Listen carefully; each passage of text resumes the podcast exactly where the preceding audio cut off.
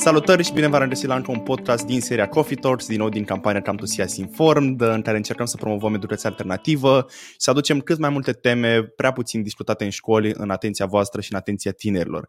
Astfel, o parte foarte, foarte importantă din educația alternativă care nu este foarte mult predată este partea de cum includem uh, în societate persoane care suferă de diverse dizabilități, Așa că astăzi uh, o avem invitată pe doamna Yasmin Ismail de la Centrul Marea Neagră, dar înainte de asta, din câte observați, suntem într-o formulă oarecum extinsă.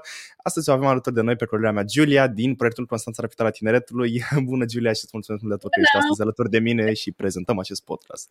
Atunci, uh, astăzi o să facem cunoștință, cum am spus, cu doamna uh, Yasmin Ismail. Bună ziua și mulțumesc pentru participație.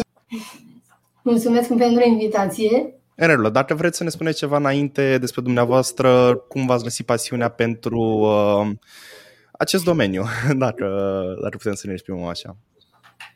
Sunt uh, Yasmin Ismail, am 31 uh, de ani, sunt o persoană cu uh, sindrom Down și lucrez ca terapeut ca psiholog junior uh, la Centrul Psihologic Marea Neagră pentru copii cu autism.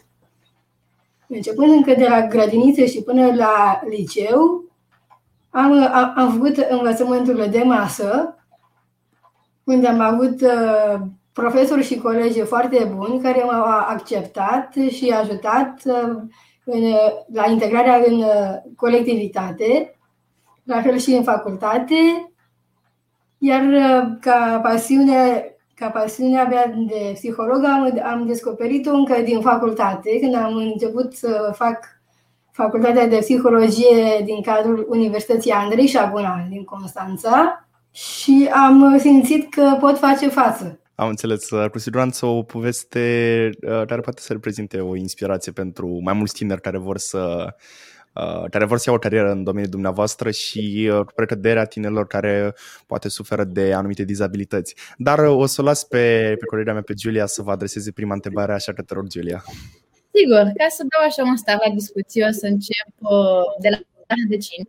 Eu am constatat că există un număr foarte mare de copii care au tendința aceasta de a se compara între ei și de a face diferențe, în special cu persoanele uh, cu dezabilități. Și vreau să vă întreb, de unde credeți că această, acest instinct de a fi bully și de a crea aceste diferențe între ei? Ea a făcut învățământ de masă, deci învățământul public și uh, a întâlnit, cum v-a zis, colegi, profesori care au ajutat-o foarte mult să se integreze, adică au acceptat-o așa cum este. Acum, nu știu să vă, nu cred, știi, mami, să spui de ce oamenii așa fac separare între persoanele cu dizabilități și mm, ceilalți? Normal, nu, pentru că ea nu le-a trăit așa, știți? N-a simțit așa o separare decât chiar după ce a terminat facultatea. Da? Deci când a făcut un, spui mami aici la un centru, că singură mi-a zis că nu m-am dus eu să stau lângă ea, dar uh, la centrul ăsta chiar o întrebam, mă, mami, ce? Păi nu, că nu mă bag în seamă, adică o lăsau deoparte, știi? Ea s-a dus pentru un voluntariat. Deci acolo a simțit că este marginalizat exact de colegi psihologi, cum ar veni.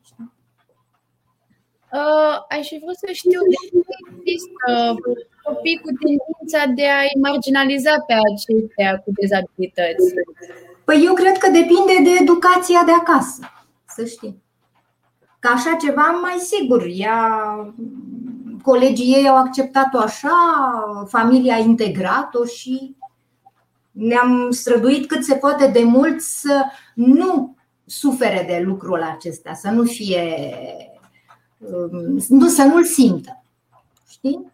Și atunci, dar depinde de mentalitate și de educația din casă, cred, părerea mea. Deci considerați acolo este nucleul, la, de la de, deci- vine educația în această situație? Păi, părerea mea este că nucleul începe de acasă.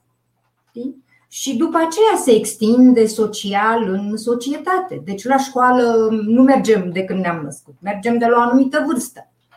Da? Și învățăm, practic începând să ne integrăm social, știi, să ne integrăm în societate. Iar ea nu a suferit din cauza asta, că v-am spus, ea chiar a făcut învățământul de masă, deci n-a avut, n-am avut nicio, cum să zic, o interdicție, așa, un refuz da, din partea autorităților. Pur și simplu, cu certificatul pe care l-a primit de la specialiști, ea a fost integrată, acceptată în învățământ uh, de masă. Pe când sunt foarte mulți copii, că am tot stat și eu acum zilele astea, că a fost uh, ziua mondială a persoanelor cu sindrom Down, și mă uitam la alți părinți pentru că sunt diverse grade, ca și bolile. Ei, mă uitam, sunt foarte Adică incluziunea încă are multe de, de învățat, știi, societatea, oamenii din jur, că suntem toți la fel, în definitiv, cu diverse grade de înțelegere, de IQ, de inteligență, dacă vreți, cu tot felul de aptitudini, nu?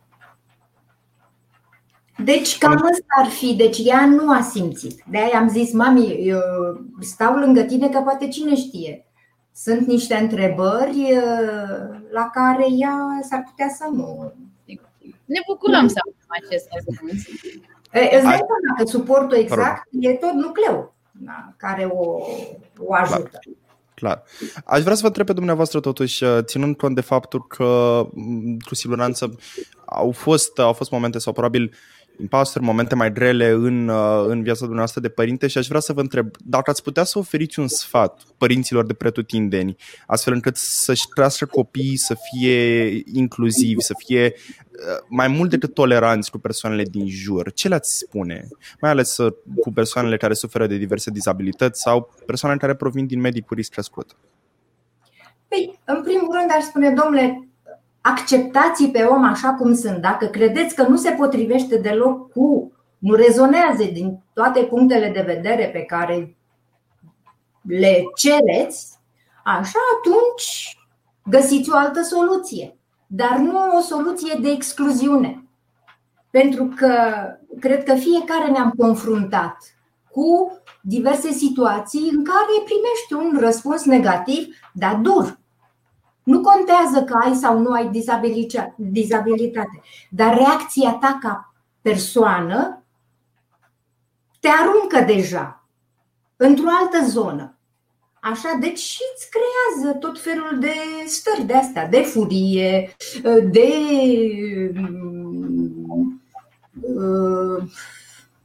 de persecuție, să zici că uite, eu nu sunt ca X și pentru că nu sunt ca ăla, vezi, s-a purtat așa. Știi? Adică există tot felul de prejudecăți și stări de astea de, de manifestare ale fiecăruia. Deci eu, din punctul meu, spun numai din punct de vedere al uh, lui Asmin, ca părintele ei. Acum fiecare familie și are uh, știe cel mai bine situația și uh, Deci eu aș să-i susțineți. Adică toți părinții să-și susțină atât cât se poate. Pentru că același lucru l-am făcut eu cu Iasmin când am primit verdictul că ea este cu sindrom Down. Și am, am avut așa ca o lozincă în minte, când l-am, ea la 5 ani și jumătate l-am întâlnit pe profesorul Milea, care a fost un nume foarte mare în neuropsihiatria pediatrică, din anii înainte de 89 și după 89. Și dânsul mi-a zis așa, nu vă lăsați, lucrați cu ea non-stop și căutați. La vremea aia, școlile speciale aveau cu tot o altă conotație la noi. Acum s-au schimbat total, dar ea n-a mai prins. Și poate că nici nu era nevoie. Deci integrați-o în învățământul public ca să poată să socializeze și să nu stea izolat. Și munciți cu ea non-stop, orice o să poată, numai științe, de științe exacte nu o să poată. Pentru că au, nu au această capacitate încă copiii cu sindrom Down să abstractizeze. Și eu lucrul ăsta l-am făcut, draga mea, fără niciun fel de atât mi-a zis profesorul să nu vă lăsați, că o să vedeți ce rezultate o să, o să aveți. Și într-adevăr, uite, nu m-am gândit niciodată că Iasmin o să facă facultate. Dar nu m-am gândit că ea, uite, va fi un model. Cu toată modestia mea de părinte, ea este un model din toate punctele de vedere, într-o, ca o persoană cu dizabilitate, prin toată munca ei pe care a desfășurat-o alături de părinți, de, că nu este numai munca mea, deci este o muncă colectivă, profesori. Și a ajuns să-și facă, de aici o las pe ea, că ea m-a blocat cu psihologia. Deci eu nu mă gândeam că o să facă ea psihologie. Și în toate interviurile mă tot repet, pentru că eu am văzut-o să facă o meserie, nu să meargă la psihologie. Și pur și simplu m-a blocat când a zis în clasa 12 hai și acum ce facem? Psihologie. Eu n-am fost de acord, deci să nu recunosc. Am zis nu, facem o, o meserie. Că la asta ar trebui să te pricep, nu cred că trebuie să faci facultate. Și a demonstrat că poate să facă și culmea, adică paradoxul, lucrează în același domeniu. Pentru că pe mine m-a uimit atunci că a zis că ea vrea să se cunoască pe ea și să asculte o același lucru vă spune că celelalte interviuri sunt tot așa, să ajute copiii cu sindrom Down. Dar acum e tot în același mediu, cu alți copii, au și copii cu sindrom Down și copii cu autism. Deci E o poveste, pot să spun, nu de să se vândă sau. Deci este un exemplu că, într-adevăr, poți să faci orice. Și nu contează diagnosticul ăla pus acolo că ai un handicap și că tu atâta poți să faci. Deci, ea mi-a demonstrat că nu există limite, că imposibilul este posibil. Cu siguranță, că este un model pentru toată lumea. Eu vă spun cu toată modestia, deci eu, noi nu ne-am gândit niciunul dintre așa, am zis să fac o meserie ca să se discurce cât de cât. Uh, următoarea întrebare? Uh, consider că statul a fost de partea ta și că ai avut uh, din toată inima acces uh, la toate posibilitățile? La un centru n-au acceptat, adică au acceptat-o, dar n-au băgat-o în seamă. În sensul că au ținut acolo la trei luni de voluntariat, dar copilul n-a învățat nimic, copilul. Ea nu a reușit să vadă ce înseamnă o terapie și așa, pentru că era marginalizată, cum a și zis. Eu nu știu, că nu m-am dus, o tot întrebam, da, stau. Dar nu ți arată? Nu.